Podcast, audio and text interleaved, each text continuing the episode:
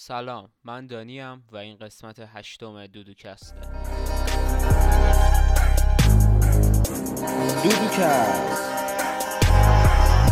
خب همون جوری که از قسم این قسمت می‌بینید این قسمت یه قسمت به نسبت متفاوتیه و قرار در مورد مریضی ایدز باشه. من خیلی وقت بود دوست داشتم در مورد مریضی های مقاربتی مخصوصا مریضی ایدز یه قسمتی داشته باشم هم در راستای آموزش هم در راستای نمی‌دونم شاید مدیا دادن و پیام رسانی و اطلاع رسانی. اما خب به عنوان کسی که نه خودم مبتلا هم نه مثلا اطلاعات کافی دارم خودم اصلا لایق نمی‌دونستم که بتونم در این مورد صحبت بکنم. یعنی احساس می‌کردم اصلا درست نیست انجام دادن چنین کاری توسط من. تا اینکه توی توییتر من با یه شخصی به اسم رها شدم. که در این زمینه اکتیویست هستن. باشو صحبت کردم که دوست دارین تو پادکست مهمون باشید و اینا یا نه. که به من اوکی دادن و الان قرار بهشون زنگ بزنم و یه صحبت خیلی خوبی با هم روی این زمینه داشته باشیم. یه دقیقه منتظر باشین که من زنگ بزنم. به این شکل و الان فکر کنم اصولا باید صدای زنگ و اینا رو بشنوید به سختی. الو. الو. سلام خوب هستین؟ الان من صداتون رو ندارم. خوبیه خوب. من نمیشنم الان اومد صداتون. الان صدا میاد؟ الان میاد الان میاد. اوکی. خب اولا دوستم سلام احوال پرسی کنم باهاتون. سلام چطورین؟ خوب هستید؟ چطور میگذره زندگی شما در قرنطینه؟ سلام من خوبم قرنطینه که هفته ششم امروز هم منتظریم که ببینیم که دولت چی اعلام می‌کنه برای روزهای آینده. ببینیم که چند هفته دیگه باید تو قرنطینه بمونیم. یه شرایط قرنطینه اینجا خیلی سفت و سخته.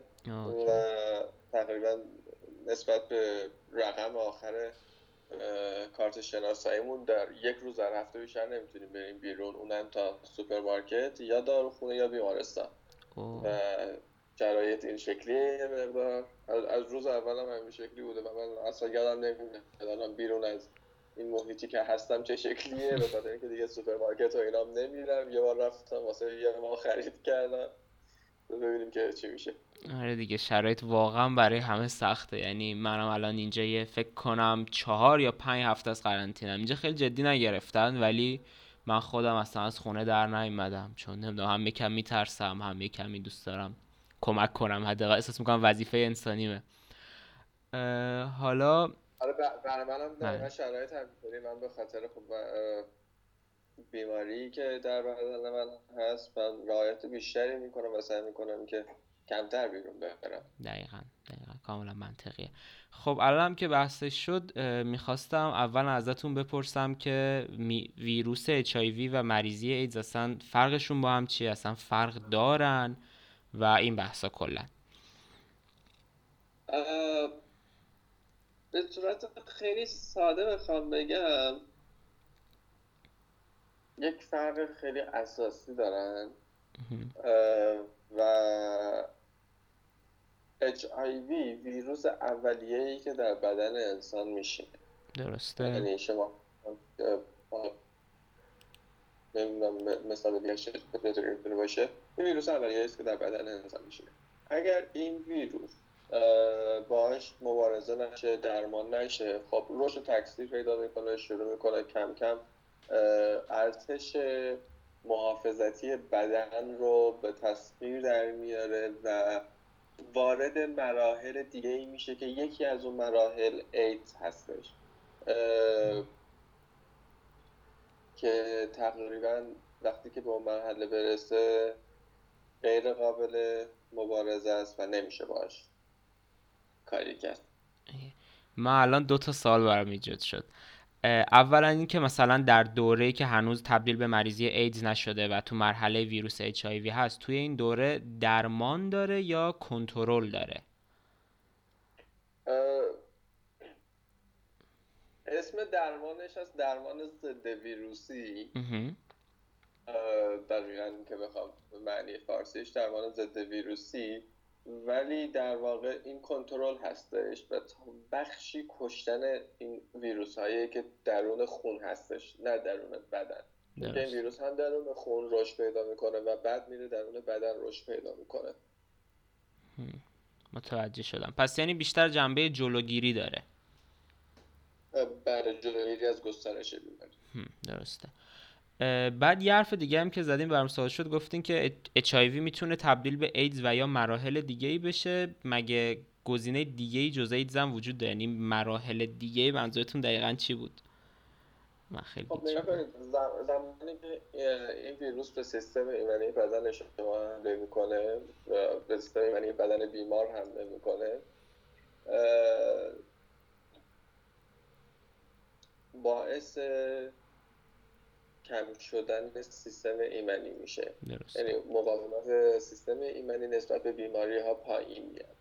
و هر گونه عفونتی هر گونه ویروس دیگه ای که حالا وجود داشته باشه برای این افراد تهدید با مرگ میشه و آمار ابتلا به سرطان های مختلف حالا بیماری های خیلی مختلف تو این افراد زیادتر میشه.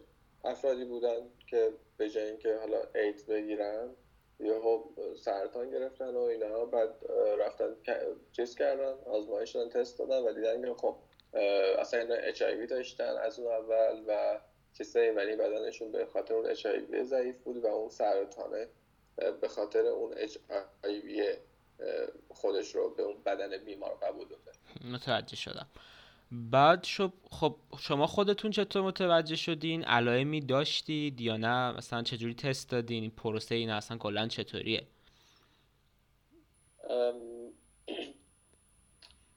اینکه من خودم چه متوجه شدم یک داستان خیلی جالب داره. من توی یک کشور دیگه بودم و برای یک فرصت شغلی و بعد از گذراندن دوره آزمایشی و فرصت شغلی برای گرفتن ویزا.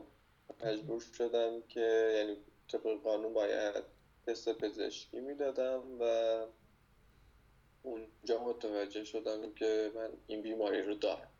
یعنی مملکت دیگه یا یک شهر دیگه اصلا فکرشم نمی کردم و می‌تونم بگم که هیچ علایمی نداشتم. چیزی نبوده که بخوام حتی بهش شک بکنم. من داره این ویروس هست. دقیقا. بعد خب نسبت به مریضی ایدز نمی‌دونم حداقل توی قرن 21 من احساس می‌کنم خیلی استرس ترس و یعنی مدیا روی این زمینه خیلی وحشتناک کار کرده. مثلا این چه فشار روحی برای شما ایجاد کرد؟ چه حسی داشتید بعد از اینکه متوجه شدید یه چنین مریضی دارید؟ ببینید تو تو شرایطی که من تست دادم بین تست اولیه هم تا تست دو ثانویه که تایید بشه این قضیه. خب پزشکای اون مرکزی که تست رو می‌گرفتن به من اصلا اطلاع ندادن. فقط به من گفتن که برای آزمایشات بیشتر باید تست بدیم و اینها. تقریبا این دوتا تست ده روز طول کشید و تنها حالتی که تو اون کشور دوبار تست میدی برای ویزا دو تست پزشکی میدی همین موضوع هستش. اینکه شک بکنم که شما اچ من تو اون ده روز تقریبا استرس های خیلی زیادی داشتم و رفتم روی اینترنت در موردش خوندم و تحقیق کردم و اینها. ولی با این حال بازم یک احتمال خیلی پایینی می‌دادم. گفتم که نه بر من که اتفاق نمیفته من که کاری نکردم اصلا. بر من نمی‌تونه این اتفاق بیفته. ولی رفتم که در موردش فقط بخونم که یکم استرسم رو کم کنم. و روزی که به هر حال مدیر شرکتم تست رو به من جواب تست رو به من داد. خب یه روز عجیب غریبی بود. یه مقدار اینکه تمام آیندت میاد جلوی چشت یعنی اینکه خب الان من وضعیتم چی میشه؟ با تمام این آگاهی که داری نسبت به بیماری فکر می‌کنی که خب من الان زندگیم قرار چه شکلی بشه. نه من اصلا به کی می‌تونم بگم؟ درست. نم... اینو مخفی نگه دارم از همه. به کی می‌تونم بگم قرار زندگیم چه شکلی بشه؟ و تمام اینها خب من همون هم که توی رشته توییتم یه خوندین گفتم واقعا همینطور یه نخ سیگار کشیدم. بغض کردم و و آیندم فکر کردم. دقیقا. واقعا قطعا یه لحظه خیلی life changing شدیدی بوده برای شما احساس می‌کنم. یعنی قطعا خیلی تاثیر می‌ذاره روی آدم. دقیقا همینطوره. بله. بعد یه سوالی الان برای من پیش اومد. من این قضیه ویزا رو نمی‌دونستم مثلا. بعد از اینکه چنین قضیه پیش اومد مثلا به شما دیگه ویزا نمیدن برای اینکه جایی برید؟ یعنی مجبور میشین توی کشور بمونید؟ دقیقا همینطور هست. شما البته نسبت به موقعیت های مختلف فرق میکن من توی یکی از این کشورهای عربی حوزه خلیج فارس بودم و توی کشورهای عربی حوزه خلیج فارس قانون به این شکله که شما دچار این بیماری باشید وارد لیست سیاه ویزا قرار می‌گیرید. و به شما میگن که خب مهلت ویزای قانونیتون که تموم شد باید این کشور رو ترک بکنید و فقط دیگه می‌تونید با ویزای توریستی به این کشور وارد بشید. به هیچ عنوان به شما ویزا داده نمیشه. کشورهای اروپایی داستانش فرق می‌کنه. خیلی قوانین نوشته شده و رسمی ندارن نسبت به این موضوع. بر اساس هر فرد یک کیس مهاجرتی متفاوتی می‌تونه باشه با داشتن این بیماری که شما برای بورسیه تحصیلی اقدام می‌کنید برای یک کار خیلی خاصی دارید اقدام می‌کنید. یا به چه شکله اون اقدام شما برای مهاجرتتون؟ و نسبت به اون موضوع برای شما تصمیم گیری می‌کنن. ولی تا جایی که من اطلاع دارم حالا نمی‌دونم چقدر درسته. به این بله. شکل که بیشتر از شما تعهد می‌گیرن که تمامی هزینه های درمان بر عهده خود شماست تو کشورهای اروپایی. درست. در رابطه با آمریکا و کانادا اطلاعاتی ندارم. عذر می‌خوام در رابطه با آمریکا و کانادا اطلاعاتی ندارم. در رابطه با آمریکای جنوبی می‌تونم بگم که این قضیه براشون به هیچ مهم نیست و شما در هر صورت می‌تونید ویزاتون رو بگیرید. گرفتم. مرسی. بعد بعد از این قضیه الان که یکم بحث کشورهای دیگه و دولت ها و اینا شد هم از کوچیک شروع کنیم. مثلا خانواده اطرافیانتون چه جوری برخورد کردن و بعد مثلا تصویر اجتماع و اینکه مثلا دولت ها به چه نحوی ساپورت می‌کنن. من یه جایی خونده بودم که مثلا سازمان جهانی ایدز از همه حمایت می‌کنه و مثلا داروها رایگانه و یه چنین بحثایی. بله خب به حال سازمانی وجود داره به نام سازمان جهانی ایدز که در رابطه با پیشگیری و عدم انتقال بیشتر یا عدم گسترش این بیماری فعالیت می‌کنه و دولت ها موظف هستند به رعایت پروتکل های این سازمان یک پروتکل جهانی هستش و که چه نوع آموزش هایی داده بشه چه نوع پیشگیری هایی انجام بشه و چه نوع, چه مبارزه با این بیماری انجام بشه. و طبق این پروتکل ها تمامی دولت ها موظف هستن برای شهروندان خودشون حداقل برای شهروندان خودشون تمامی پروسه تست مشاوره و درمان بیماری رو به صورت رایگان عرضه کنن به دلیل اینکه خب این داروها و این تست ها و اینها مبلغ زیادی داره و عموما افراد نمی‌تونن از پس پرداختش بر بیان و به حال طبعا کسی که نتونه پرداخت کنه میگه خب من که الان علائمی ندارم و اینها دارم زندگی می‌کنم نمیره دنبال درمانش و این شخص یک شخص ناقلی توی اجتماع میشه و دولت موظفه که این کار بکنه که جلوگیری بکنه از این قضیه. این پروتکل جهانی هستش که نسبت به این بیماری وجود داره که توی کشور ایران هم رعایت میشه. از تست از مشاوره های روانشناسی و پزشکی و مراحل درمانی که شامل تست های هر شیش ماه یک بار میشه و ارزم به خدمتتون داروها توی ایران رایگان هستش که اگر بخواید می‌تونم بگم هزینه هاشم توی ایران چقدر می‌تونسته باشه که دولت داره تقبل می‌کنه. بله. بعد خب جدا از این بحث دولت مثلا اطرافیان شما چه برخوردی داشتن نسبت به این قضیه؟ اطرافیان من اولین تماس که گرفتم به کسی که گفتم یکی از دوستای خیلی صمیمیم بود. یکم شوک شد و قطع کرد و دوباره تماس گرفت و الان حالت خوبه بچه حالی و به حال دور بودیم از هم من اطرافم نبود دور نبود که باش صحبت کنم. الان خوبی حالت خوبه زنده ای وارده ای چه حالی و اینا که من شرایطم گفتم و و نمی‌دونست واقعا چی کار کنه و چه اصلا چطوری باید با من صحبت بکنه یا دلداری بده یا آروم بکنه و اینها ولی خب به حال همین که خودم به کسی گفتم خیلی برام کمک کننده بود توی این قضیه که به, آرام، اون یه آرامش نسبی برسم و تمرکز کنم. من. زندگی عادی. و بعد از اون تقریبا یک دو هفته بعدش با خواهرم تماس گرفتم.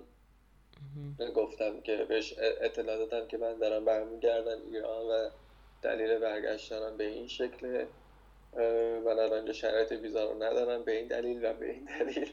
خب خواهرم تو لحظه اول خیلی عصبانی شد از دستم و من داشتم آرومش می‌کردم توی اون لحظه که ببین اوضاع تحت کنترله اصلا قرار نیست من بمیرم الان و یا زندگیم تباه بشه و اینا. و برو فکرتو بکن بعد آرومش رو بعد به من زنگ بزن. و خب اونم همین کار کرد. کار, کار خیلی خوبی که کرد.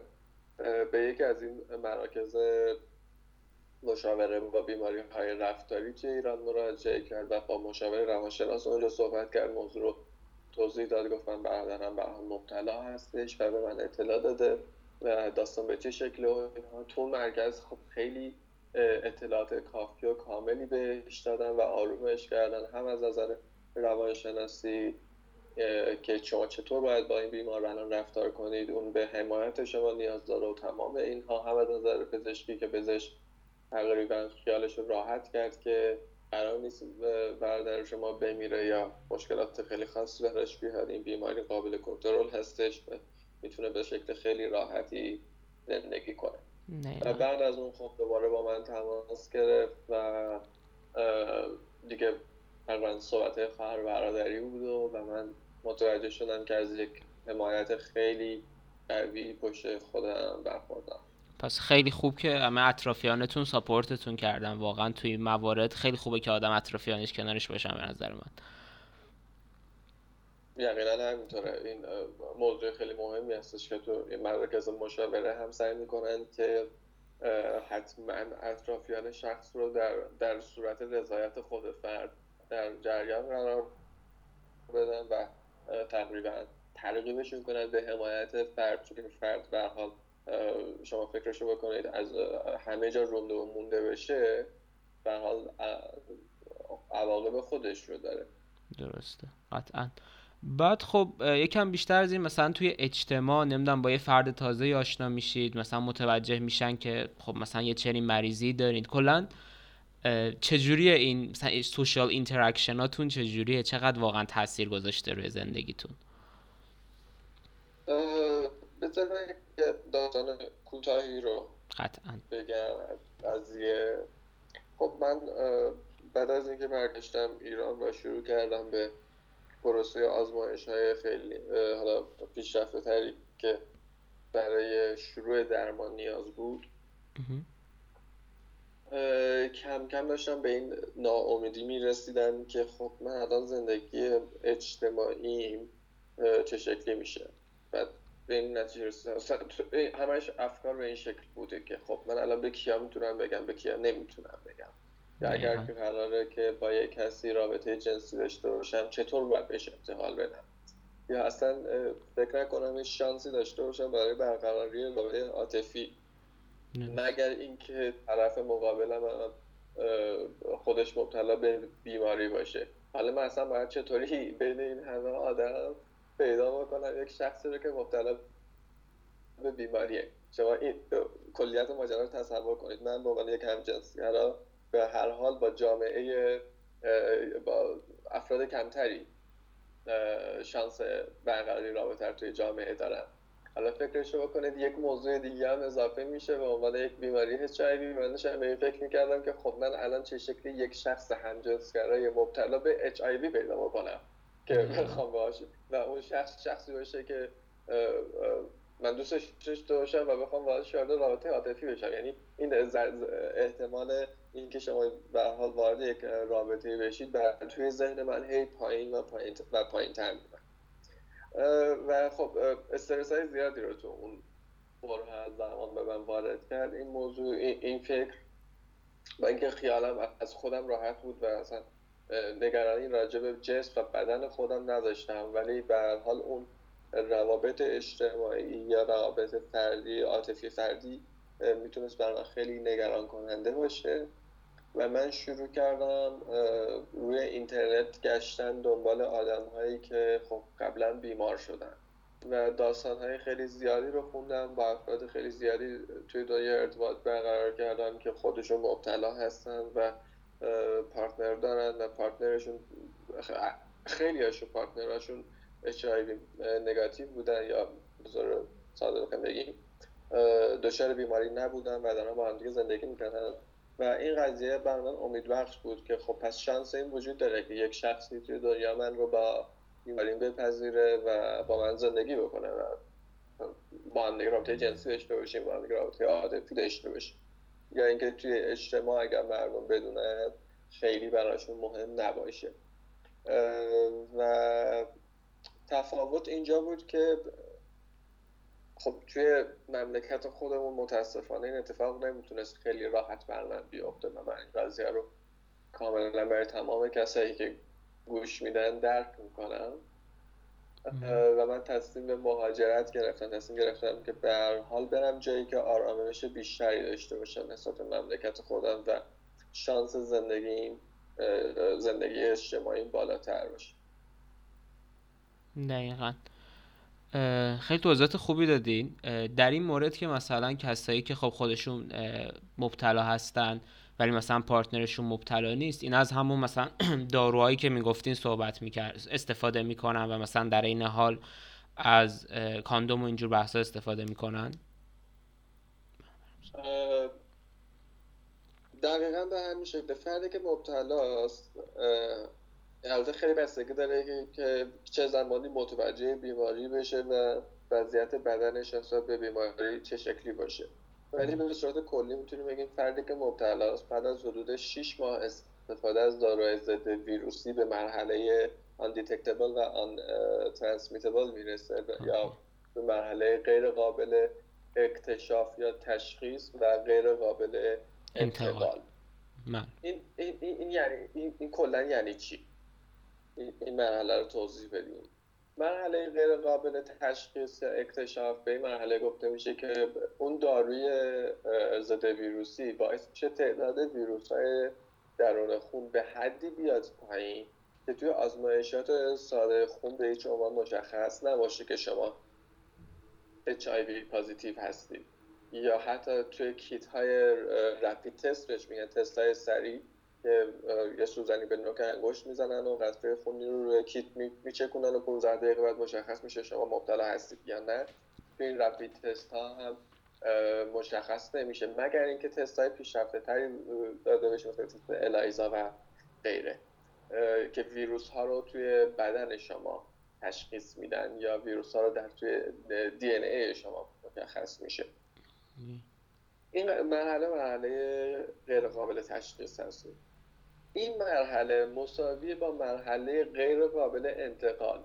چرا میگیم غیر قابل انتقال زمانی که تعداد ویروس ها توی بدن کم میشه ما میگیم اگر تعداد ویروس ها به زیر پنجاه واحد در, در خون برسه این مرحله غیر قابل انتقاله. یعنی تعداد ویروس اونقدر کمه که نمی‌تونه شما رو بیمار کنه. بدن شما راحت با اون تعداد ویروس مبارزه می‌کنه. یعنی اگر که اون مقدار کم ویروس رو از پارتنرتون دریافت بکنید بدن شما مبارزه می‌کنه. خب به این دلیل افرادی که HIV منفی هستن می‌تونن با پارتنرهایی که HIV مثبت هستن رابطه جنسی داشته باشن. به صورت فعال و هیچ مشکلی نداره. ولی خب حتما توصیه میشه که شما از کاندوم استفاده کنید. حالا چرا این توصیه رو می‌کنم میگیم که خب اگر اون هست پس چرا این هست؟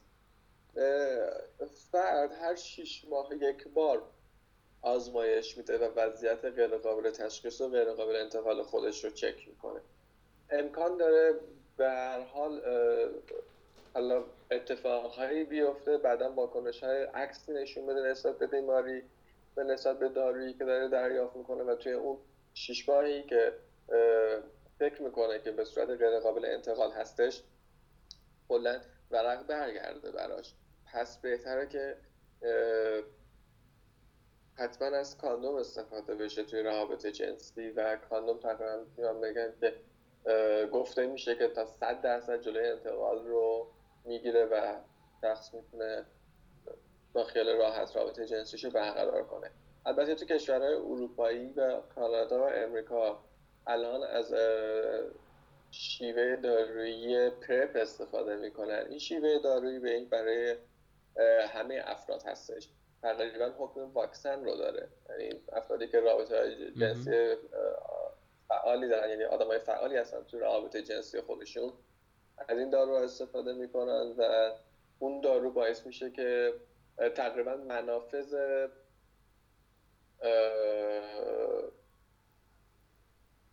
دیدی های خونتون رو؟ نمی‌دونم فکر دیگه چی میشه؟ فارسی؟ منافذ سیدی های آره، خونتون رو میبنده و نمی‌ذاره ویروس اچ آی بشینه و شما رو مبتلا بکنه.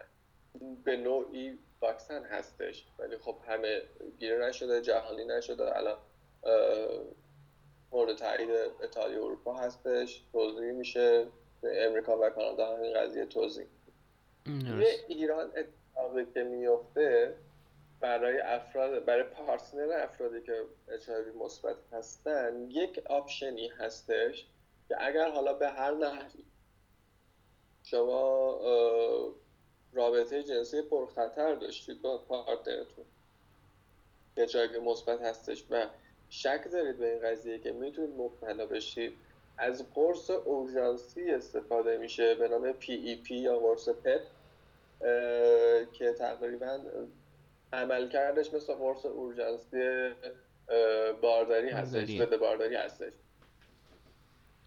نه توی ایران این قضیه اتفاق میافته. خب طبق پروتکل بیشتر از دو بار در سال اگر اشتباه نکنم شما نمی‌تونید قرص استفاده کنید چون که بعدا بعدا نسبت به اون قرص هم مقاوم میشه و اصلا دیگه اون قرص هیچ تأثیری نداره. متوجه شدم. البته یک تحقیقی انجام شد. من الان دارم میگردم دنبال سالش. ولی پیدا نمی کنم چه سالی بود؟ تقریبا یک تعداد خیلی زیادی از افرادی که اچ پازیتیو بودن رو توی اروپا اومدن. اچ positive بودن و همجنسگرای مرد بودن گی بودن رو اومدن روشون تحقیق کردن. چرا حالا همجنسگرای مرد و گی؟ یک توضیح خیلی کوتاهی بدم به خاطر اینکه انتقال از طریق سکس مقعدی یا سکس anal 18 برابر سکس سکس واژن یا سکس دهانی هستش. یعنی اومدن خطرناکترین حالت ممکن رو در نظر گرفتن. برای افرادی که تحت درمان داروهای ضد ویروسی بودن و این افراد خب طبق اون بازه زمانی تعداد خیلی زیادی رابطه جنسی با هم دیگه داشتن و هیچ گونه انتقالی از فرد اچ پازیتیوی که تحت درمان داروی ضد ویروسی هست به پارتنرش که به صورت اچ منفی هستش ثبت نشده و این خودش تحقیق خیلی جالبی بود که گفتم که براتون بگم. ولی خب الان آمار و اعدادش رو نمی‌دونم کجا نوشتم که براتون بگم. نه همینم خیلی خوبه به هر حال. شنونده اگه دوست داشته باشم میرن تحقیق می‌کنن دیگه. بعد من به شخص وقتی متوجه شدم که این مسئله خیلی موضوع مهمیه که مثلا خب به حال به یه سن خاصی رسیدم نمی‌دونم و متوجه شدم که یه چنین احتمالاتی وجود داره و آدم به حال باید مواظب باشه. و مثلا همیشه جزء نمی‌دونم بزرگترین مشکلاتم این بودش که شاید آموزش کافی توی این مسائل وجود نداشته هیچ وقت. و نمی‌دونم خیلی خوشحالم شدم که مثلا شما هم گفتید که چرا مثلا کاندوم لازمه چرا مثلا لازم نیست. و اینکه نمی‌دونم به نظر من همیشه چیزی که این مریضی ها رو یا اصلا مریضی های مقاربتی دیگه یا هر گونه مریضی رو خطرناکتر می‌کنه همیشه کمبود علم و کمبود دونسته و دانش عمومی روی این قضیه ها هرچی خب دانش عمومی بیشتر باشه آدم می‌تونه زودتر کنترل کنه زودتر حواسش باشه و هم خودش و هم کسایی که دوستشون داره رو بیشتر سیو بکنه به نظر من. بذار قبل قبل از اینکه من این جواب بهت بدم چون که پادکست خودمونیه من برم یه چایی برای خودم بریزم. حتما. حواس و من دارم یخ می‌کنم حتما. برای خودم بریزم. بیام یعنی کمتر از سی ثانیه طول می‌کشه. چشم چشم حتما. چون که در مورد قضیه صحبت کنید تا برگردم. باشه باشه. خب چطور این شنونده خوب؟ ما الان منتظرم. من امروز چای ندارم برای خودم. از صبح انقدر چای خوردم دیگه. تصمیم گرفتم چای نخورم. چون دیگه خوابم نمی‌بره انقدر اگه چای مصرف کنم. موجود به شدت بدخوابی هستم من. حالا تا الان یه فرصتی پیش آوردم. حتما نظرتون رو در مورد یه چنین قسمت هایی بر من بنویسید که دوست داری مهمون داشته باشم دوست ندارید مهمون داشته باشم. یه چنین موضوعاتی رو دوست دارید دوست ندارید. و یا هر چیزی از این قبیل چون من خواهان هر گونه نظر انتقاد و پیشنهادی از جانب شما هستم. انقدر؟ آه سلام. اوکی اوکی نه نه حل شد تمام شد. من یک چیز رو باید ابتدا می‌گفتم بذاری الان بگم. حتما. من نه پزشک هستم نه تحصیلات پزشکی دارم نه. ادعایی توی این زمینه دارم. اگر هر قسمتی رو تو گفته هم نقصی چیزی وجود داشت اولا ببخشید خودتون باید برید گوگل کنید درستش رو مطالعه کنید. من بیشترین هدفم هدف تابو شکنی نسبت به این بیماری هستش و یک سال گذشته دارم نسبت به این قضیه مطالعه می‌کنم صحبت می‌کنم. و اخیرا فعالیت خودم رو شروع کردم.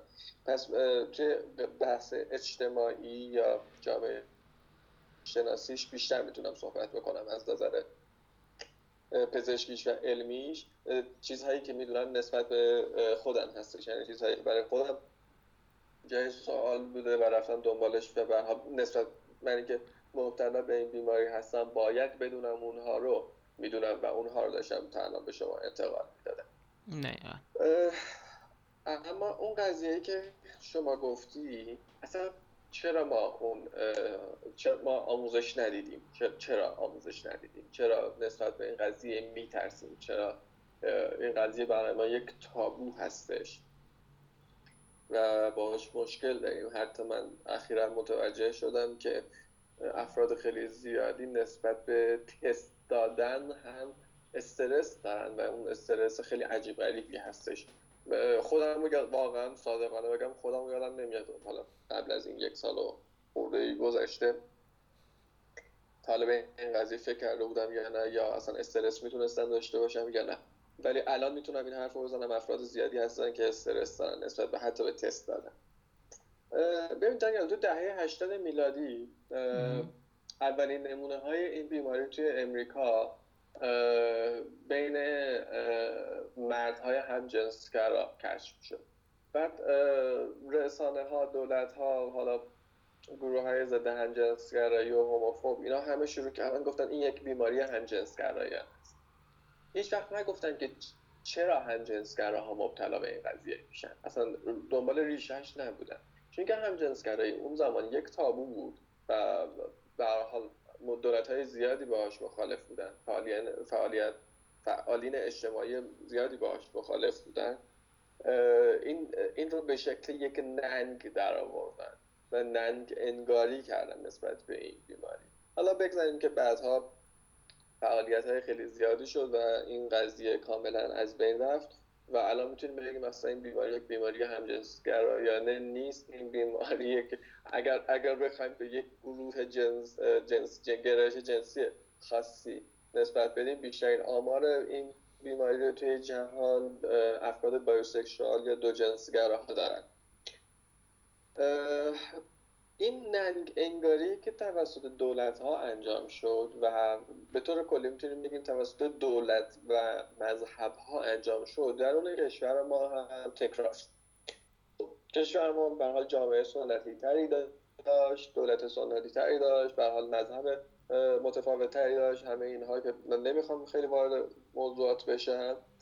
باعث شد اتفاقی که افتاد باعث شد که ما این رو به عنوان یک ننگ نگاه کنیم. ننگی که اگر فردی مبتلا باشه پس حتما کار بدی کرده که مبتلا شده. اون کار بد یا هم حالا من از واجه هایی که جامعه استفاده می‌کرد سابقا استفاده می‌کنم. پس یا هم جنس باز بوده یا طرف روسپی بوده خراب بوده. رابطه جنسی خارج از عرف خانواده و شرع داشته. یا معتاد بوده و از سرنگ های آلوده و اینها استفاده می‌کرده و امثال اینها. به افراد مبتلا اطلاق می‌شد و این ننگ انگاری باعث شد که ماها در موردش آموزش نبینیم. اصلا صحبت کردن در رابطه با این قضیه توی خانواده یک چیز خیلی عجیب غریب بشه برامون توی جامعه یک چیز خیلی عجیب غریب بشه برامون. و خطرناکتر از ابتلا به بیماری HIV دقیقا همین ننگ انگاری هستش. دقیقا همین نادیده گرفتن حقوق انسانی این بیمار هستش و می‌تونیم بگیم در پی اون به رسمیت نشناختن حقوق این فرد توی جامعه هستش که باعث اتفاقای زیادی می‌تونه بشه و یکی از اون اتفاقایی که میافته انتقال آگاهانه بیماری به دیگران توسط شخص بیمار می‌تونه باشه. فقط من این مثال کوتاهی کوچیک می‌زنم براتون. شما تصور کنید. فردی که با خودش فکر کنه برای ادامه زندگیش از هیچ گونه حقوق شهروندی برخوردار نیست. شغلهای زیادی رو نمی‌تونه به دست بیاره. تو جامعه نمی‌تونه در مورد خودش صحبت کنه. توی خانواده نمی‌تونه در مورد خودش صحبت کنه. از خدمات پزشکی زیادی محروم میشه. و حالا موضوعات دیگه از حقوق شهروندی محروم نیست. چطور این فرد می‌تونه متعهد به مسئولیت پذیری نسبت به جامعهش باشه؟ این سواله که من همیشه می‌پرسم. اگر ما این ننگ انگاری رو ادامه بدیم. اگر ما این تابو انگاری رو ادامه بدیم ما به همین وضعیت می‌رسیم. اومدن تحقیق کردن. توی کشورهایی که قوانین جرم زدایی حالا discrimination علیه بیماری HIV به شکل سفت و سختری وجود داره و افرادی که مبتلا هستند به حال حقوق شهروندی مشابه تری داره. نسبت به افراد دیگه جامعه دارن. کمترین آمار انتقال بیماری یا آمار گسترش بیماری تو جوامع تو اون کشورها وجود داره؟ ولی توی کشورهای سنتی یا بزنم حتی بگم خاور میانه وضعیت قرمز هستش. دانیال جان بله, بله. وضعیت قرمز به خاطر نیستش که دولت ها در حال کنترل نه دولت ها دارن تلاش خودشون از نظر پزشکی می‌کنن.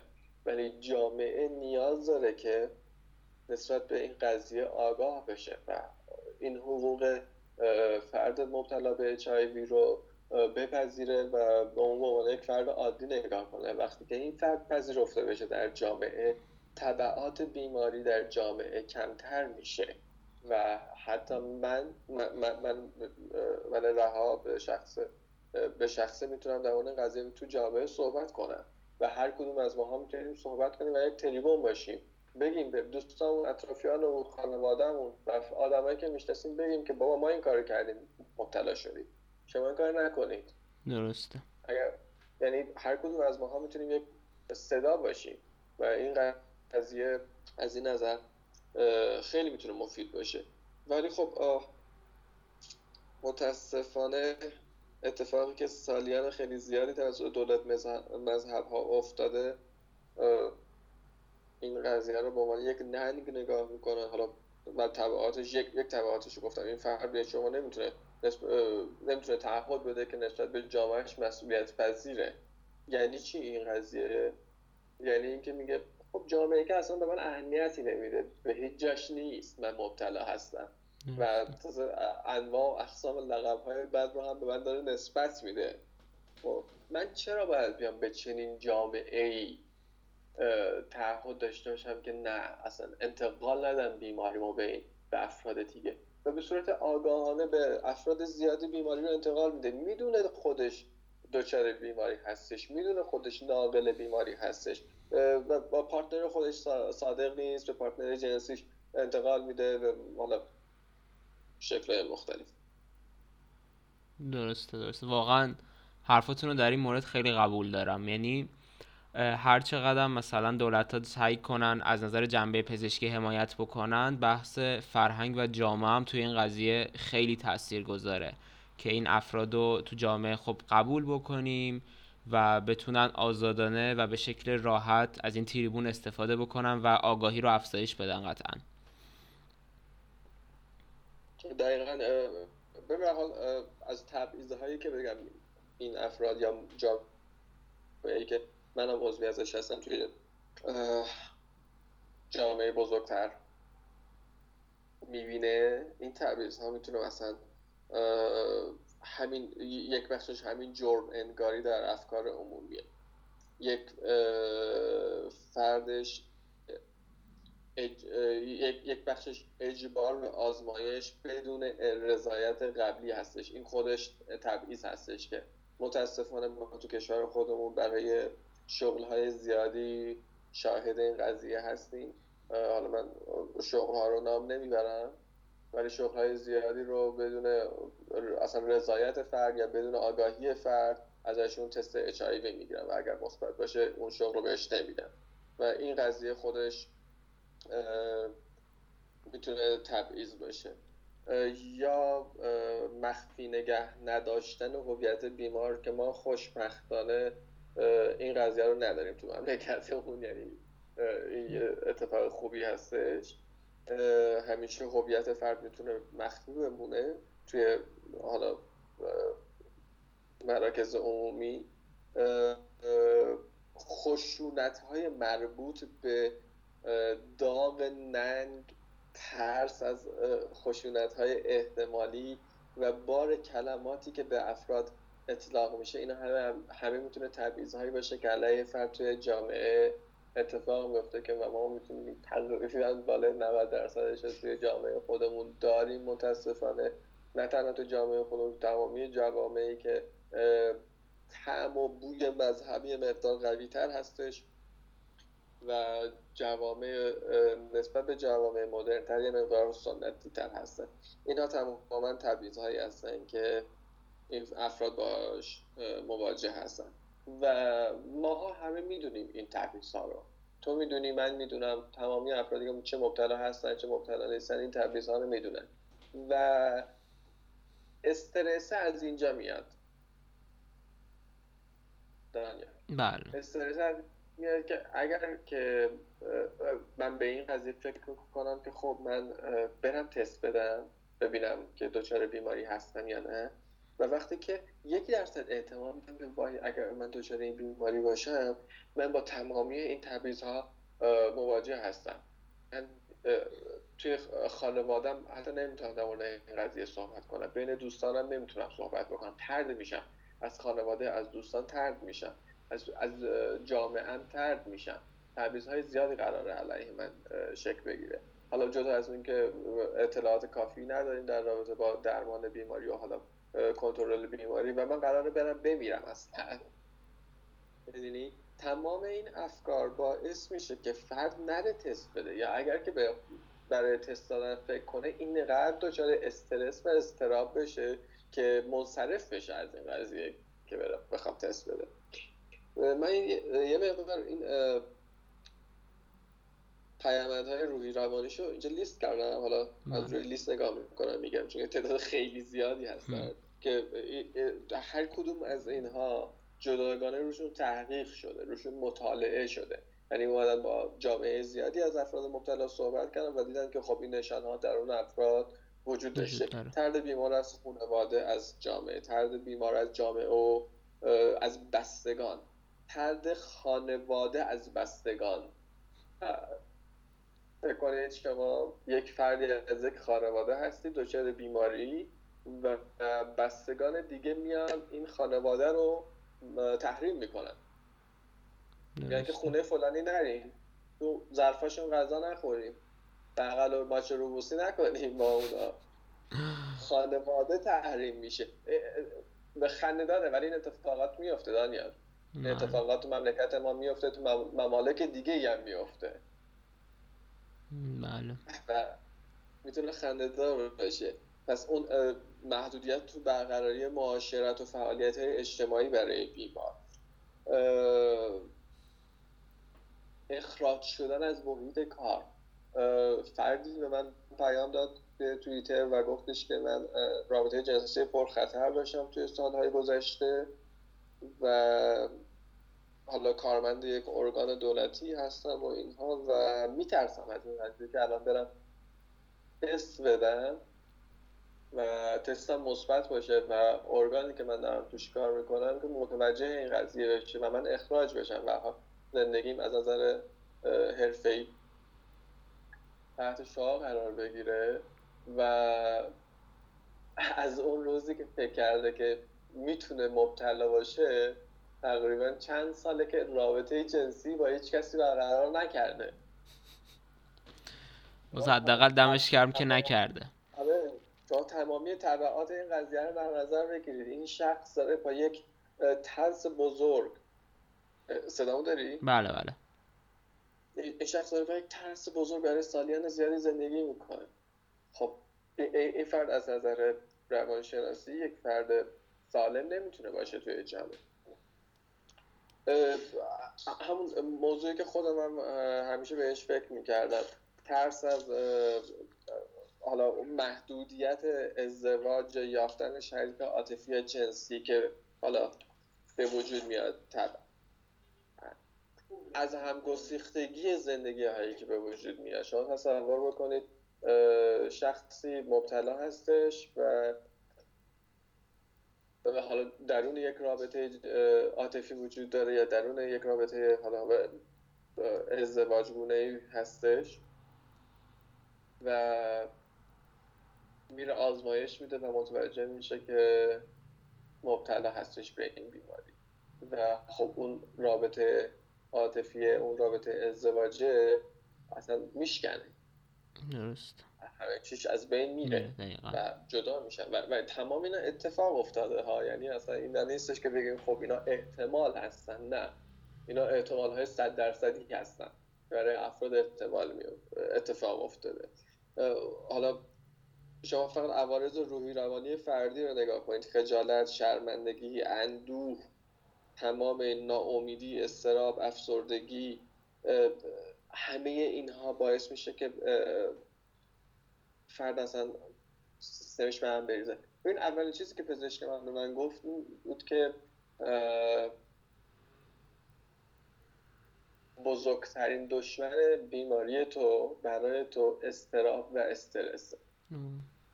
تو اگر که به استراب و استرس نتونی نتونی اینو کنترل بکنی در اون خودت به بیماری هم نمی‌تونی فائق بشی. این رو اول بکش. بعد خب من سیگار میکشیدم و سیگار می‌تونه جز بدترین چیزهایی باشه که یک فرد مبتلا به, به HIV ازش استفاده می‌کنه سیگار و الکل. گفته حتی اون استراب و استرسه از سیگاره برتر نمیگفتش که اگر این سیگاره فعلا تو شروع این پروسه به تو کمک می‌کنه که اون استراب و استرس رو کم بکنی سیگار رو بکش. یعنی خطرناکترین چیزی که برای سلامتی تو وجود داره استفاده کن که اون استراب و استرس رو درون خودت کم کنی. پس ببین که اون استراب و استرس چقدر می‌تونه برای این افراد بد باشه, باشه. این همه از اون فشارها میاد. اون ایزوله شدن. یک, یک چیز دیگه هم هست. عدم پذیرش کودکان مبتلا توی مدارس. و ما این رو داریم. ما تو جامعه خودمون رو داریم. مادرهایی که مبتلا بودن و تست ندادن. و این بیماری رو در زمان بارداری به فرزند خودشون انتقال دادن و فرزند داره با این بیماری بزرگ میشه. و حالا به یک شکلی به یک نحوی توی محیط مدرسه فکرش رو بکنید. حالا ما بگیم یک فرد بالغ می‌تونه به افکار خودش تسلط داشته باشه. ولی یک فرد نابالغ رو تصور کنید. حالا بچه هست خب می‌دونه دیگه داره از این از دارو استفاده می‌کنه از قرص استفاده می‌کنه. یه تو مدرسه از دهنش در میره به یک وسی میدیه و این پخش میشه و ترد میشه این فرد از جامعه تو دوران کودکی. که ما اصلا بنابراین غیر قابل تصوره که چه طبعاتی می‌تونه داشته باشه و چقدر بد می‌تونه باشه. و خب طبعا به صورت کلی کمترین حمایت های اجتماعی رو این افراد توی جامعه دارن درست. حرف دارم نه اتفاقا خیلی خوبه. من هم خیلی چیز یاد گرفتم. احساس می‌کنم کسی هم که این پادکست رو بعدا گوش بدن خیلی چیز یاد می‌گیرن کلا یه جورایی هدف های اصلی پشت این پادکست هم همینه که هم یه سری چیزای مفیدی بتونم یاد بدم به مردم که در حالت عادی خب خیلی در موردشون آموزش نیست و یه سری تابو شکنی ها در همین مورده که مثلا در این مورد صحبت نمیشه اما من احساس می‌کنم همه چی رو با حرف زدن تا یه حدی میشه حل کرد همیشه.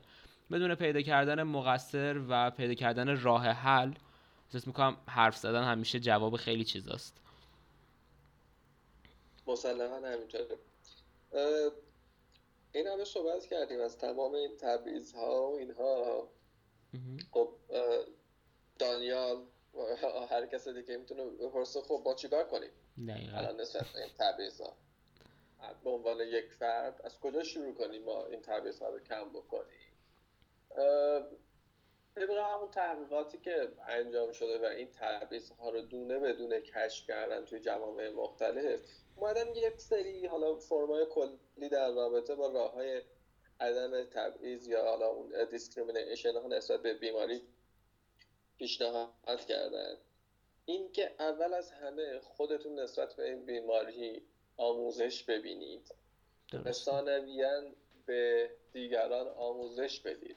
اگر که من به شخصه بدونم این بیماری بیماری نیستش که با دست و روبوسی و بغل و خوردن غذا تو ظرف مشترک و اینها تمام این موارد انتقال پیدا می‌کنه و فردی که مبتلا میشه به حال می‌تونه از یک کیفیت زندگی عادی برخوردار باشه و طول عمر خوبی داشته باشه یا اینکه می‌تونه به مرحله غیر قابل تشخیص غیر قابل انتقال برسه. تمام اینها رو می‌دونم و به دیگران میگم توی جمع هایی که میشینم. درسته. این قضیه رو خیلی باز بخوایم روش صحبت بکنیم. اینه که نسل من نسل شما توی جمع میشینیم از روابط جنسی زیاد صحبت میشه. درسته. فکر کنید حالا توی گروه چند نفره هستیم یک نفر در مورد این قضایه اطلاع, اطلاع داره. در حین اون صحبت هایی که در مورد به شوخی به لاس به هر چیزی که هستش بینمون در مورد روابط جنسی داریم میگیم اینها رو هم بگیم که بابا این فردا میشه اینا می شکلی یا اینا می شکلی یا اینا می شکلی یا اینها رو توضیح بدیم. البته این یک موضوع دیگه داره که بعدا من بهش اشاره می‌کنم. نکته دوم اینه که به حقوق خودتون به عنوان فرد مبتلا آگاه باشید. که چه, حقوقی داره توی یک جامعه و بدونید تمام اون الان خب مثلا ما می‌دونیم توی ایران از چه, چه چیزهایی برای ما محرومیت هست چه چیزهایی محرومیت نیستش. چه امکاناتی داریم چه امکاناتی نداریم. اینها رو باید بدونیم. اگر من مبتلا بشم با چه چیزی؟ در در واقع مواجه هستم نظر حقوق شهروندی. و اگر من این رو بدونم در حال می‌تونم برای مراحل بعدیش اقدام بکنم برای اون عدم تبعیضه. و, و می‌تونیم شما یعنی به عنوان فردی که حالا مبتلا نیستید می‌تونید از حقوق بیمارها حالا دفاع بکنید. این خودش نوعی عدم تبعیض هستش. با همین پادکستی که دانیال داره تهیه می‌کنه با همون صحبت هایی که انجام میشه با کمک کردن به انجیو هایی که دارن توی این قضیه فعالیت می‌کنن. تمام اینها. از حقوق این افراد دفاع بکنیم توی جامعه. یعنی اگر که حق ازشون تا ضایع میشه می‌خوایم که اون حق رو بهشون برگردونیم. درسته. فقط یه چیزی من بین کلامتون بگم. توی نکته اولتون من شاید اشتباه شنیدم. اما احساس می‌کنم به اشتباه گفتین که نمی‌دونم از راه بغل کردن و غذای مشترک خوردن و اینا منتقل میشه. من تو جایی که می‌دونم نمیشه درسته؟ یعنی اشتباه گفتم اگر بدونیم که منتقل نمیشه. آها دقیقا دقیقا. آره. چون اینطور باید می‌گفتم. حالا دیگه دقیقا چه می‌گفتم اینطور می‌گفتم. اگر بدونیم که منتقل نمیشه. آره و خب خیلی راحته. شاید شما باور نکنید.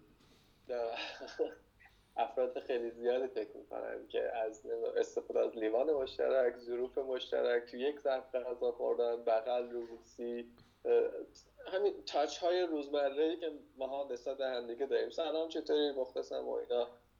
فکر افراد خیلی زیادی فکر می‌کنن از این راه ها انتقال پیدا میشه. ببین تو سال 1392 توی ایران. بین حدود 5000 جوون بین 15 تا 29 ساله توی 13 تا استان کشور. اومدن تحقیق کردن که ببینن که این افراد این 5000 نفر می‌دونن راه های انتقال بیماری HIV اصلا چی هستش؟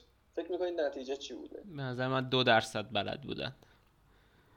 توی پسران 19 و 6 درصد توی دختران 9 درصد. واو. واقعا خیلی کمه. این یک فاجعه است این یک فاجعه است. و من رفتم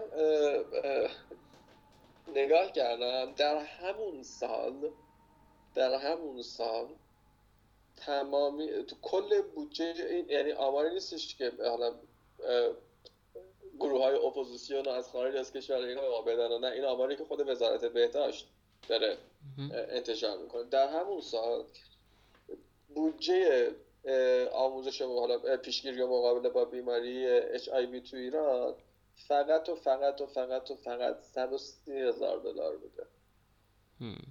یعنی 130 هزار دلار عددی نیست. یعنی توی که داری تو ترکیه زندگی می‌کنی پول واحد آپارتمانه توی ترکیه. دقیقا دقیقا.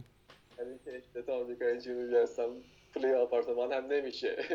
130 هزار دلار می‌بینی اصلا عددی نیستش که بخواد انجام بشه. خب بودجه هم از اون طرف وارد این قضیه نبوده که متاسفانه. حالا هیچ آماری از سالهای اخیر وجود نداره. به صورت رسمی که خود حالا وزارت بهداشت اعلام کرده باشه ما این این مقدار هزینه کرده. درسته. اینم از این. بله. بعد یه چیزی من همین اواخر خوندم اگه اشتباه نکنم که تا الان توی دنیا دو نفر رو موفق شدن درمان کامل بکنن در مورد ایدز. در این مورد اصلا اطلاعی دارید؟ این شایعه از حقیقته یا چی؟ خوشبختانه حقیقته خدا افرادی که 20 تقریبا اگر اشتباه نکنم باید آره ازش 20 درصد از افراد جامعه مقاوم هستن نسبت به بیماری توی جهان. اگر که اشتباه نکنم عددش همین باشه. بعد به گوگل کنید اشتباه خودتون تصدیق کنید. 20 درصد از افراد جامعه مقاوم هستن. یعنی چی مقاوم هستن؟ حالا بگیم حالا این درصد. یعنی اصلا این بیماری روی بدنشون تاثیر نمی‌ذاره. نمی‌ذاره. مثلا مبتلا به این بیماری نمیشن. این افراد اومدن تو شرایط آزمایشگاهی از مغز استخون این افرادی که مقاوم هستن استفاده کردن پیوند زدن به مغز استخون افرادی که مبتلا. هستن. و دو, دو, دو بار این اتفاق افتاد. یک بار تو ایتالیا بود و یک بار حالا همین سال میلادی جدید توی انگلیس بودش. و بعد از این عمل پیوند مغز استخون نفر آخری که تو انگلیس بوده تقریبا 6 ماه بدون هیچ گونه ویروسی در خون بدن دی ای و تمامی جوانه و جوانه بدن خودش تونسته زندگی کنه و هیچ نشانه از این ویروس بدن نبوده و خب این کشف بزرگیه. البته البته البته البته من همیشه میگم که من اصلا فکر نمی کنم که این قرار کشف بشه توی آینده. راه درمان صد درصدی این بیماری و حس می‌کنم که نه, تنها من افراد زیادی هستن که حالا فعالیت اجتماعی دارن توی این فکر می‌کنم که اصلا این قضیه کشف شده. ولی چرا عموم میشه دلیل عمومی نشدنش دو دلیله. یک دلیل هزینه خیلی بالایی که این درمان می‌تونه واسه دولت ها داشته باشه. افراد به حال نمی‌تونن این در این هزینه ها رو پرداخت کنن اصلا از پسش بر بیان. خودش یک نوع تبعیضه. اگر شخص به عنوان فردی بخواد اقدام بکنه فکر کنید اونی که پول داره می‌تونه بره اقدام کنه اون که پول نداره نمی‌تونه اقدام کنه یک نوع تبعیضه. و دولت ها مثلا زیر بار این قضیه نمیرن که چنین درمان های سر... حالا با هزینه های سرسام آوری رو پیاده سازی کنن. یک قضیه مافیای دارویی که تو کل جهان وجود داره. شما فکر بکنید ما یک چیزی حدود 60 میلیون نفر در دنیا خب مبتلا به بیماری HIV هستن. حالا ما بقیهش کار نداریم. مبتلا به بیماری HIV هستن. هر فردی در کل زندگی خودش در طول زندگی خودش با این بیماری نیاز به داروی ضد ویروسی داره. خب شما فکر کنید چه market بزرگی می‌تونه باشه برای مافیای دارو. دقیقا. و دولت ها موظف هستن اینو بخرن. دارویی که من استفاده می‌کنم هر بطری سی تاییش که من باید توی یک ماه استفاده کنم روزی یک عدد. آخرین باری که آنلاین نگاه کردم 112 دلار توی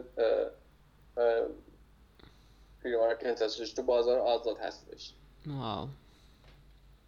بکنید حالا شما 60 میلیون ضرب در 112 ضرب در طول عمر. خیلی خیلی عدد بزرگه چه مارکتی میشه. خب به نظر شما چرا این مارکت باید از دست این مافیای دارو گرفته بشه؟ مسلما زیر بار این قضیه نمیرن این صحبت من نیست. این صحبت پزشکای زیادیه. این صحبت فعالین زیادیه تو این زمینه.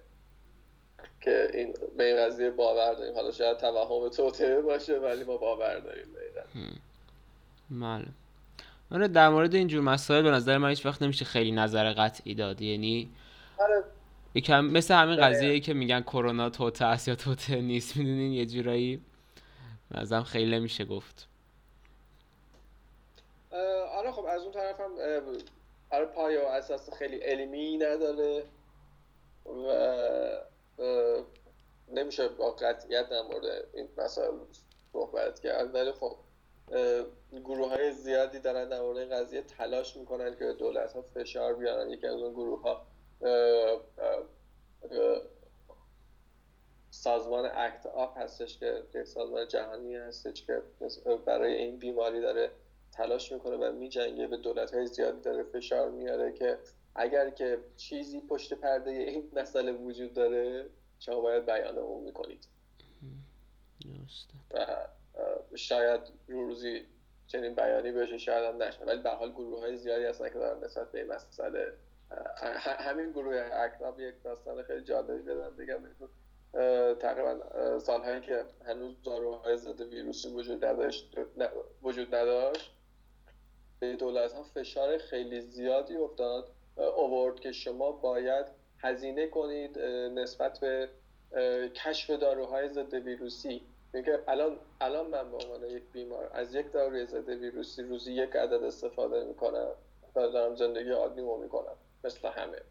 اون زمان به این شکل نبوده قبل از این همه گیر شدن این داروها یا اصلا کشف این داروها افراد باید داروهای خیلی زیادی رو در طول روز مصرف می‌کردن عواقب و عوارض خیلی زیادی برایشون داشت و اتفاقای خیلی بدی توی سلامتشون میافتاد و بعضا تا یه مدت کیفیت زندگیشون رو نگه میداشت و از اون طرف یهو به شکل خیلی تصاعدی طول عمرشون رو کم می‌کرد و اتفاقای خیلی دلخراشی میافتاد. و همین گروه اکتا همین سازمان اکتا یکی از سازمان هایی بود که فشارهای خیلی زیادی توی کشورهایی که به حال شعبه داشت و یکی از اون کشور فرانسه بود که به آزمایشگاه هایی که به انستیتو هایی که دارن روی این قضیه تلاش می‌کنن شما باید تلاش بیشتری بکنید. به دولت ها فشار آوردن که شما تلاش بیشتری کنید. ما جونمون رو داریم از دست میدیم. چون اینکه خودتون بیمار نیستین و متوجه نیستید تلاش نمی کنید این قضیه دهه 80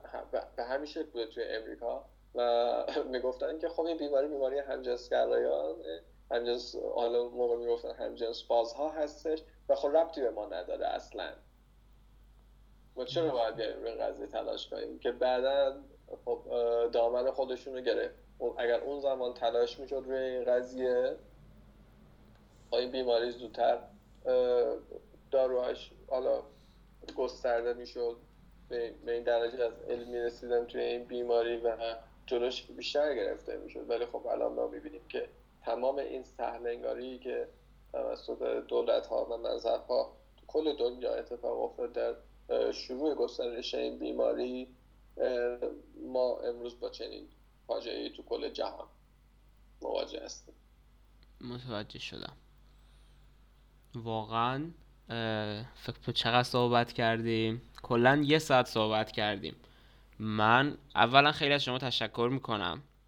به خاطر هم اطلاعات خیلی خوبتون همین که من متوجه شدم که رفتین قشنگ تحقیق کردیم بررسی کردیم یعنی من به شخص انتظار نداشتم اینقدر صحبت بر اساس آمار و ارقام و اطلاعات داشته باشیم که خیلی خوب شد اینجوری شد.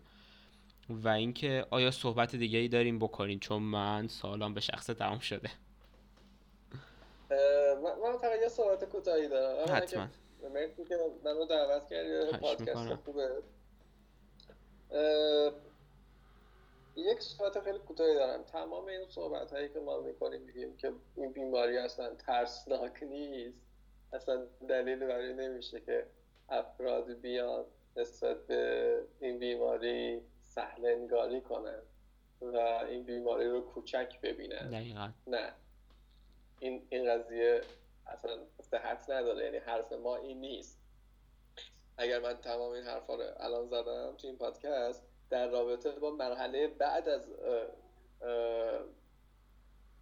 ابتلا به بیماری بوده یعنی با شخص بیمار یا به عنوان فرد بیمار چطور بیایم کنش و واکنش داشته باشیم. ولی بهترین راه خب جلوگیری از انتقال و ابتلا به بیماری هستش. و خیلی هم ساده است دانیال خیلی ساده است. استفاده از کاندوم. استفاده از کاندوم استفاده از کاندوم آره واقعا. اینو اینو من یه جا توی توییت هم نوشته بودم استفاده از کاندوم کاندوم کاندوم و به شوخی گفته بودم حتی شده اگر سلایه استفاده کنی.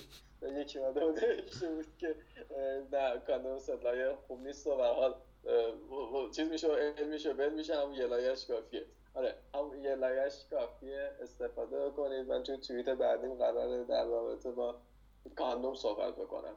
و افراد زیاد من متوجه شدم که طبق تحقیقاتی که افراد زیادی اصلا استفاده نمی‌کنن از کاندوم یک نگرش خیلی سنتی وجود داره که حالا من میگم اگر نمی‌دونم نسبت به سانسورشیپ برنامه چه شکلیه و اینا من میگم و شما بگی. حالا نمی کنیم ایشالله آره. افراد زیادی فکر می‌کنن که لذت جنسی تماس گوشت به گوشت حالت های جنسی منتصب به مردان و منتصب به زنان می‌تونه باشه و کاندوم لذت جنسی رو ازشون می‌گیره و به خاطر این قضیه استفاده نمی‌کنن افراد زیادی فکر می‌کنن که خب من که شریک جنسی ثابت و ثابتی دارم. همسرم هستش یا پارتنرم هستش که سالها سالم باش زندگی می‌کنم یا رابطه جنسی داریم با هم دیگه. من چرا باید از کاندوم استفاده کنم؟ نه. فقط HIV نیستش که جز بیماری مقاربتی یا بیماری جنسی هستش. دقیقا. اتفاقا به صورت خیلی ساده. یک عدد ساده ای بهتون بگم. 20 میلیون 20 میلیون بیماری مقاربتی وجود داره در واو. 20 میلیون بیماری که می‌تونه از رابطه جنسی انتقال داده بشه و تقریبا اکثرشون بدون علایم هستن و هیچ وقت نمی‌تونیم بفهمیم که کی سالمه کی سالم. نیست. دقیقا. استفاده از کاندوم همیشه می‌تونه موثر باشه. خب به حال اتفاقا با این حرفتون از بله. آره فکر نکنم تو این پادکست بگنجه ولی خب استفاده از کاندوم هم خودش یک پروسه ای داره و بطور شما اصلا از کاندوم استفاده کنید و حالا این نکته رو بگم. حتما. برای که کاندوم لذت جنسی رو می‌گیره نه واقعا اینطور نیست. کاندوم های زیادی وجود داره که شما از از تو داروخونه drugstore ا حالا می‌تونید بخرید با افکار با شکل های مختلفی طراحی شدن که لذت جنسی بیشتری می‌تونن بدن. کاندوم هایی هستن که transparent هستن شفاف هستن که بتونن در حال حالت جنسی دیده بشه که موجب برانگیختگی بشه و استفاده از lubricant ها چی میشه فارسی lubricant؟ ما هم هیچ وقت نفهمیدم. من هم انگلیسی شو بلدم. روان کننده روان کننده okay. استفاده از روان کننده ها حتی می‌تونه لذت جنسی رو از حالت عادی بدون کاندوم بیشتر بکنه. حتما ازش امتحان کنن کسایی که دارن گوش میدن و مطمئن باشن که ضرر نمی‌کنن. دو سر سود دیگه آقا دیگه چه شکلی آره دقیقا. من با این حرفتون خیلی پایم. یعنی توی مثلا جمع من و مثلا دوست دارم. من خیلی آدم اینجوریم که راحت صحبت می‌کنم. همیشه وقتی که بحث روابط جنسی میشه من یه گوشه نشستم و دارم داد می‌زنم که تو رو خدا کاندوم استفاده کنید. تو رو خدا استفاده کنید. بعد همه هم همین فازو دارن که نه نمی‌دونم. حال نمیده خوب نیست. میگم اصلا بیاین فرض کنیم حال نمیده. خیلی بهتر از آوتکام های دیگه است. بابا تو رو خود مواظب باشید. یعنی یه نمی‌دونم یه پیشگیری خیلی ساده و خیلی راحتیه و خیلی ارزونیه. نمی‌دونم چرا مردم این کار نمی‌کنن واقعا. دقیقا داشتم دیشب در رابطه با این قضیه مطالعه کردم. یکی از همین یعنی های تولید کننده کاندوم یک مقاله رو منتشر کرده بود و نوشته بود که خیلی خیلی جالب نوشته بود. که باشه شما الان از کاندوم استفاده نمی کنید و فکر کنید که رابطه جنسیتون حالا دچار اختلال میشه اون لذت جنسی رو به دست نمیارید اون برانگیختگی جنسی در اونتون به وجود نمیاد. حالا بعدا که رفتید مبتلا شدید به انواع اقسام بیماری ها می‌دونید باید چی کار بکنید؟ خود ارزایی در کنار پارتنرتون استفاده کنید. از رابطه جنسی خشک استفاده کنید. یعنی از رابطه جنسی که از روی لباس انجام میشه. بله. حالا مختلف رابطه جنسی این شکلی. خب کدوم بهتره؟ آره دقیقا.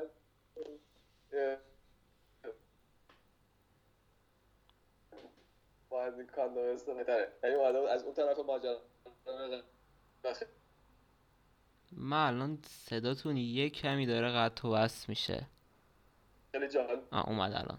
الان دوباره رفت. داری صدامو؟ الان الان دارم. صداتون اومد دوباره. برای اینم قضیه جالب بود. همیشه به این قضیه بزنین مردم فکر کنن که اگر که ما از کاندوم استفاده نکنیم به یکی از اون 20 میلیون بیماری جنسی مبتلا بشیم مجبور میشیم بعدا از روی لباس رابطه جنسی داشته باشیم یا کنار پارتنر رو خود ارزایی کنیم که به هیچ عنوان دیگه اون لذت بخش نمی‌تونه باشه. دقیقا. با این مورد خیلی موافقم واقعا. خب پس دمتون گرم. و همین در این حد دیگه. من احساس می‌کنم واقعا خیلی چیز یاد دادیم. یعنی اگه از شنوندای پادکست یه نفرم از این بعد تصمیم بگیره که کاندوم استفاده کنه من به هدفم رسیدم به شخصه. یعنی اگه یه نفر می‌تونم راضی کنم راضی هم از خودم. منم همینطور یا صادقانه بگم. خب به من گفتن که حالا با یکی از دوستان مشورت می‌کردم گفتن که حالا بیا با یه رادیوی مصاحبه کن که حالا مخاطبان بیشتری داشته باشه و اینها. ولی من با این قضیه مخاط... موافق نبودم. اولا که پادکست تو دوست داشتم نشستم گوش کردم. وقتی که من من رو دعوت کردی افتخار کردم به این قضیه و نشستم پادکست زیادی از تو رو گوش کردم و گفتم اگر یک نفر هم از هر تریبونی به حرفای من گوش بکنه و بره در موردش بخونه مطالعه بکنه من کلاه میندازم هوا و خیلی خوشحال میشم دقیقا. دقیقا. مرسی مرسی مرسی که قبول کردین دعوت منو و اینکه نمی‌دونم الان اونجا شب صبح هرچی هست اون بخیر الان یک ظهر. پس ظهرتون بخیر الان. آره. مرسی ممنون. شبتون بخیر و مرسی. خواهش می‌کنم. خدافز خدا نگهدار.